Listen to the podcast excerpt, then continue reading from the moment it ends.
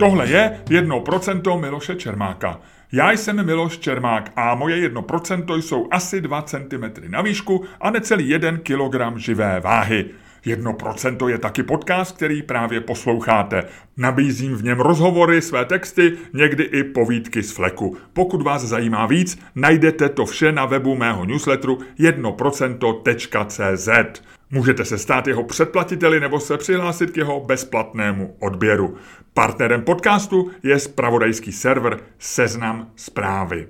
A já vám nabízím mix několika textů z posledních dní. Přeji vám příjemný poslech a v rámci možností hodně radosti.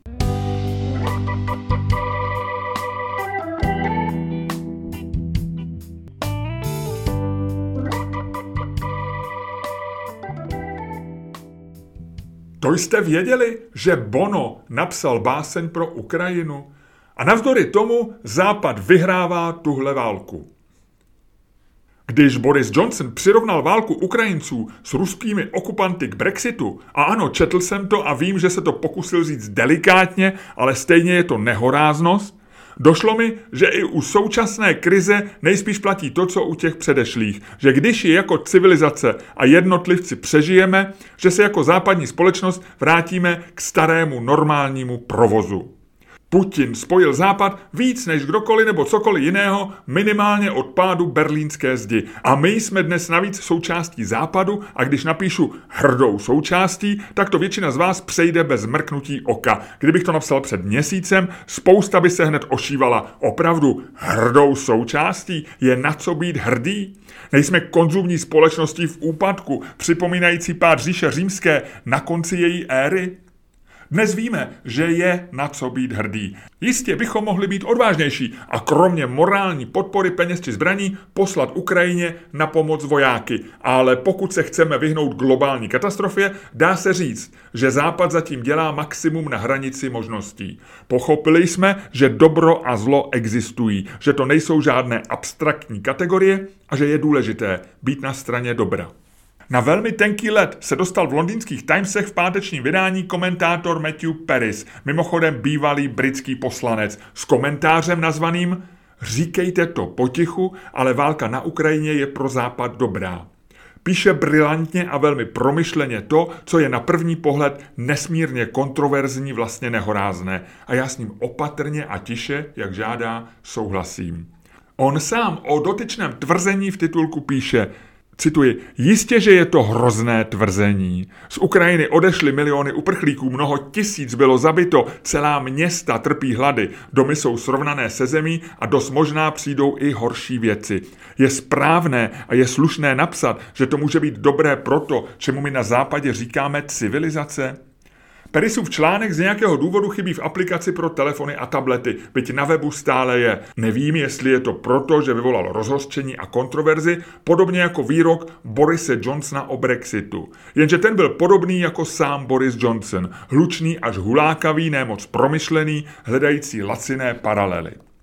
Článek Matthewa Perise je přesně opačný, odpovídající tomu, co žádá v titulku. Opatrný, tichý, nejistý a přitom přemýšlivý a hluboký. Jak už jsem napsal, opatrně s Perisem souhlasím a je jasné, že stále platí, že jakkoliv tvrdíme, že ve válce je s Putinem celá Evropa, tak to nejtěžší a nejhroznější prožívají Ukrajinci. Pokud to dobře dopadne, bude to trauma, s kterým se naše kolektivní svědomí bude dlouho vyrovnávat. Nezdá se nám pravděpodobné, že bychom se ještě někdy hádali se stejnou záští o počet pohlaví nebo cyklopruhy na vozovce. Ale pokud dnešní střed západu s Putinem dobře dopadne, věřte tomu, že se k těmhle nesmyslům vrátíme. Už dnes v mnohých z nás probublává to horší a iritující. A je jedno, jestli je to nesnášenlivost, závist, závist a nespokojenost, anebo naopak pocit, že jsme lepší než ostatní. Uvědomil jsem si to asi v nejbizarnějším momentu posledního týdne, když Nancy Pelosiová, veteránka amerických demokratů, recitovala na slavnostním obědě u příležitosti irského svátku svatého Patrika v kapitolu ve Washingtonu báseň napsanou, a ano, pokud to nevíte, tak se podržte židle, zpěvákem Bono Voxem ze skupiny U2 a věnovanou Ukrajině. Bonovní přirovnává Putina k hadům a prezidenta Zelenského ke svatému Patrikovi, to v posledním verši. A když ten verš Pelosiová přečte, tak se zasměje a sálí odmění uměřeným potleskem. Skoro jakoby pozorně poslouchali a přitom většina z nich ani nepřestala obědvat, protože celou recitaci doprovázelo cinkání příborů. Ano, to je ta odvrácená tvář války západu za ukrajinskou svobodu.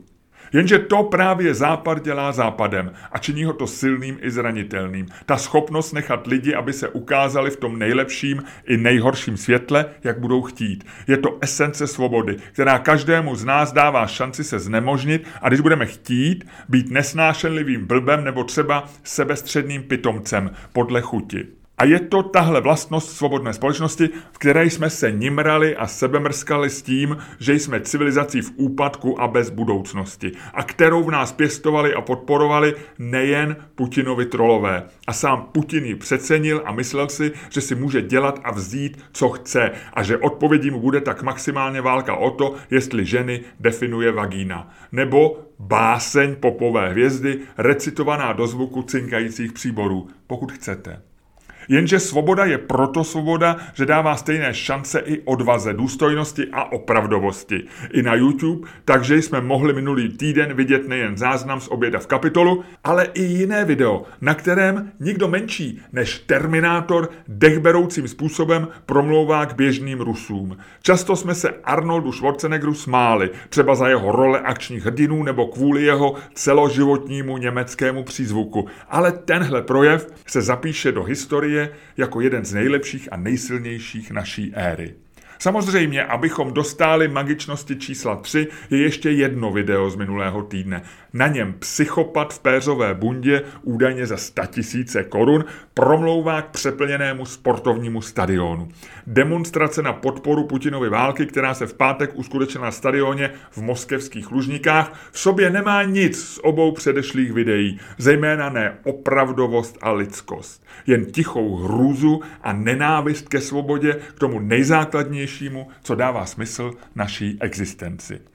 A je to tohle video, které vás v konfrontaci s těmi dalšími dvěma jednoznačně přesvědčí, že tuhle válku nemůžeme prohrát. My, Západ, píšu hrdě, nikoli navzdory tomu, že dává prostor nejen našim selháním a našim malostem, našim chybám, slabostem a nejistotám. Ne, Západ vyhraje tuhle válku právě proto. Taky proto, že jsme na té správné straně historie, jak se říká. Pokud touhle krizi projdeme, měli bychom si z ní vzít nějaké ponaučení. Zapamatovat si, že některé války jsou opravdu války jen v uvozovkách. Ale asi ne. A my nejspíš velmi brzy na tohle vše zapomeneme a budeme se zase hádat o genderových zájmenech, veganských předkrmech nebo smutných ledních medvědech. A víte co? Nemůžu se dočkat.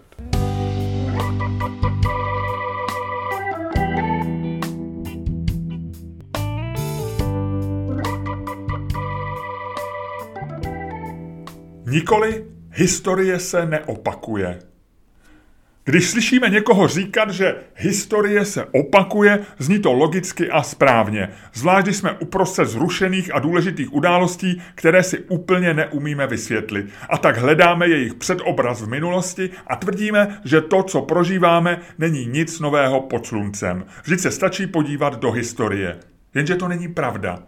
Jde o hezký příklad toho, čemu se říká konfirmační zkreslení. Když tvrdíme, že se dvě modelové situace v historii opakují, vybíráme si cíleně ty momenty a ty charakteristiky, které to potvrzují a zároveň ignorujeme spoustu těch, jež oba děje či události naopak činí odlišnými.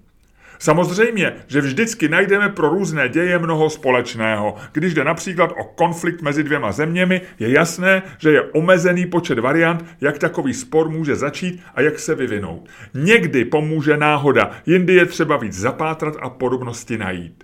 Navíc historie je dlouhá a když pro svůj argument potřebujeme, aby konflikt A měl důsledek B, tak ho obvykle najdeme. Že by bylo možné najít mnoho příkladů, že konflikt A měl v jiných případech i řešení C, D, E nebo F? Možná, ale koho by to zajímalo? Mantra historie se opakuje je taková konspirační teorie pro chytré a vzdělané lidi. Ti by nikdy netvrdili ani neuvěřili tomu, že svět řídí reptiliáni, tedy lidé s ocasem, nebo že je za vším židovské spiknutí, případně, že země je placka. Ale tvrdí a myslí si, že svět řídí jakási hluboká vnitřní zákonitost, jejíž vzorec lze vyčíst z historie. Můj názor je, že nejde. Díváme se na historii ze zpětného pohledu, takže nám události dávají smysl. Říkáme si například, proč někteří židé neutekli před okupací v roce 1939? Co pak nebylo zcela zřejmé? Co se stane? Odpověď zní, že nebylo. A v historii najdeme spousty příkladů, kdy emigrační vlny lidem zachraňovaly životy, tak jako v Evropě před druhou světovou válkou. Ale najdeme i příklady, kdy byly zbytečné a nestalo se nic.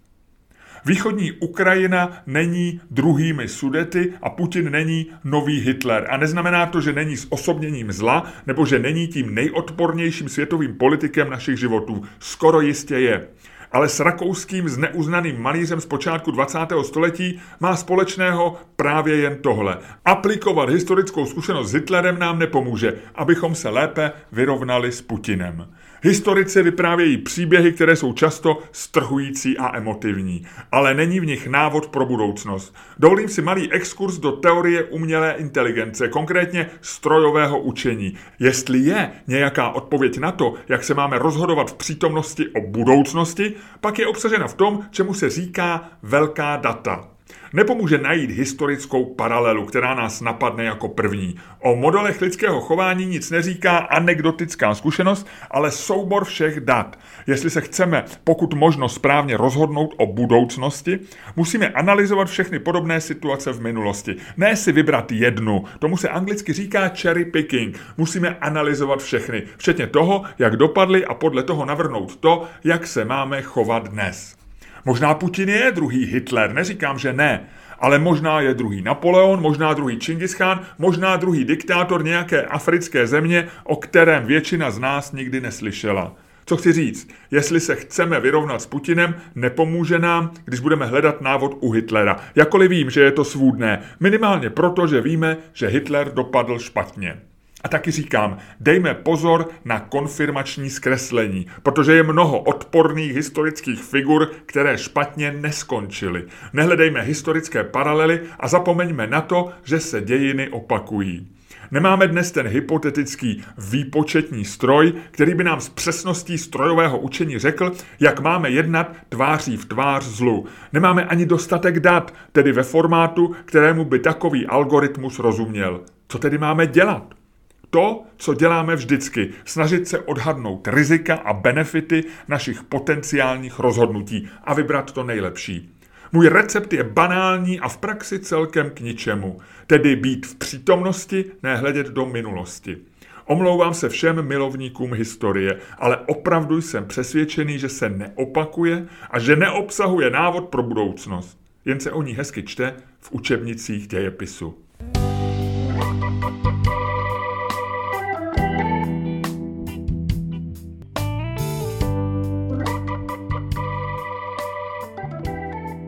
Nové čtení starého románu o světě, který není v pořádku. Svět si rozdělí tři velmoci. Amerika, Rusko a Čína. Evropa zůstane v ruské sféře vlivu s výjimkou Británie a Čína ovládne zbytek Ázie.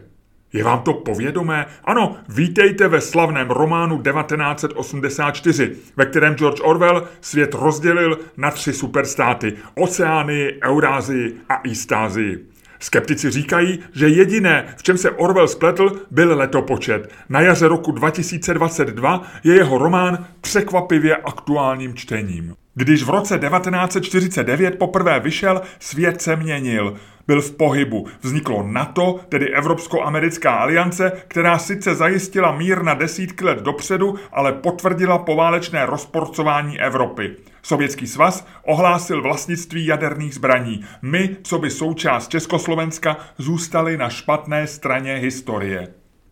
Jsme dnes v podobně přelomovém momentu? Nevíme, na to jsou události příliš překotné a stále v běhu. Rusko, které zrušilo slovo válka a nahradilo ho newspeakovým termínem speciální operace, jako by jelo přesně podle Orwellova návodu. Válka je mír, svoboda je otroctví a nevědomost je síla. Možná jste viděli virální video, které před pár týdny natočila na TikToku anonymní Ruska a které ukazuje, že podoba dnešního Putinova státu s románovou předlohou je dechberoucí. Jistě, příběh se odehrává v oceánii, nikoli Eurázii a my jsme na rozdíl od roku 1949 na správné straně historie, ale zároveň nevíme, jak se bude dál ubírat a naopak víme, že svoboda a pravda jsou často prvními oběťmi každé války. Po roce 1990 jsme si mysleli, že Orwellův román bude klasickým dílem, které se bude číst maximálně proto, abychom pochopili komunistickou minulost. Ne, abychom v něm četli o tom, co může přinést budoucnost. Vlastně je komické, že ještě loni způsobil román 1984 úplně jinou kontroverzi. Nevím, zda jste to zaznamenali, ale bylo zveřejněno, že majitelé autorských práv povolili americké feministické autorce Sandře Newmanové, aby napsala Orwellův příběh z ženské perspektivy.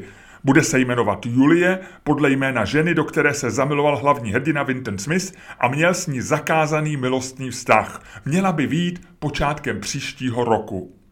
Tahle zpráva loni vyvolala poměrně pozdvižení a mnozí kritici, samozřejmě hlavně muži, se ptali, jaký smysl něco podobného má. Proč do jednoho ze základních děl, které se vyrovnává s totalitarismem a nesvobodou, ještě uměle montovat feminismus. Ach ty sladké kulturní války. Určitě tehdy padla i okřídlená věta, že svět řešící pohlaví a gendry takzvaně není v pořádku. Jenže my až dnes, kdy zemi v Evropě ničí skutečná a paralyzující válka, víme, co to je, co to znamená, když svět opravdu, ale opravdu není v pořádku.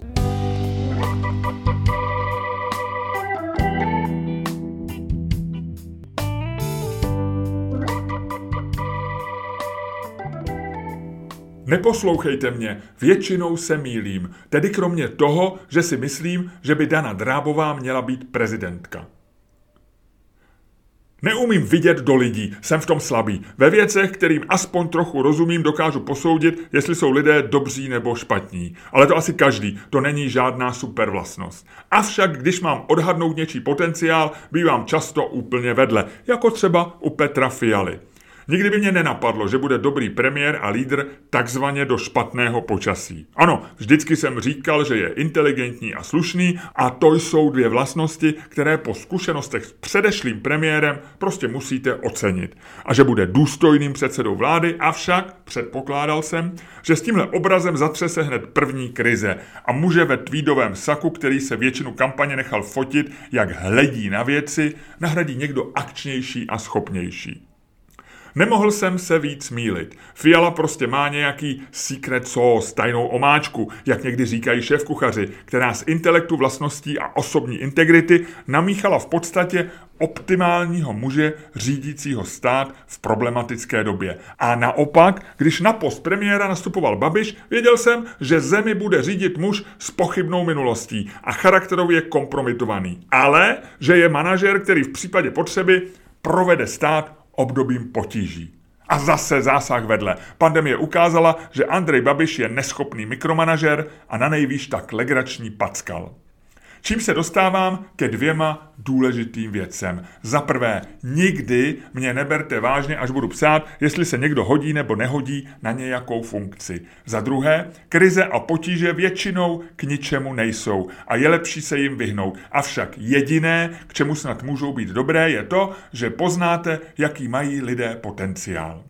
Z druhého bodu plyne, že jestli je jaro 2022 k něčemu dobré a že se všichni shodneme, že to fakt není moc dobrý moment v historii, tak k tomu, že poznáme, kdo je kdo. Docela se to hodí v jedné věci a tou je volba příštího prezidenta České republiky. Zbývá nám totiž do ní necelý rok. Čím si zároveň dovoluji požádat o výjimku z výše citovaného bodu 1, protože vám chci říct, co jsem zjistil.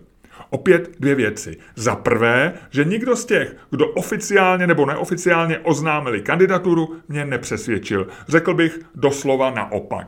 Za druhé, Vylouplo se pár lidí, kteří kandidaturu sice neohlásili nebo ji dokonce vyvrátili, ale já jsem přesvědčený o tom, že by byli dobrými prezidenty, že zátěžovým testem prošli výborně. Ano, Opravdu si myslím, že by nejlepším prezidentem Česka byla Dana Drábová. A ano, vím, že to nechce dělat, konec konců mi to před rokem řekla v mém podcastu. Naprosto rezolutně. Nechci a nebudu, řekla ke kandidatuře.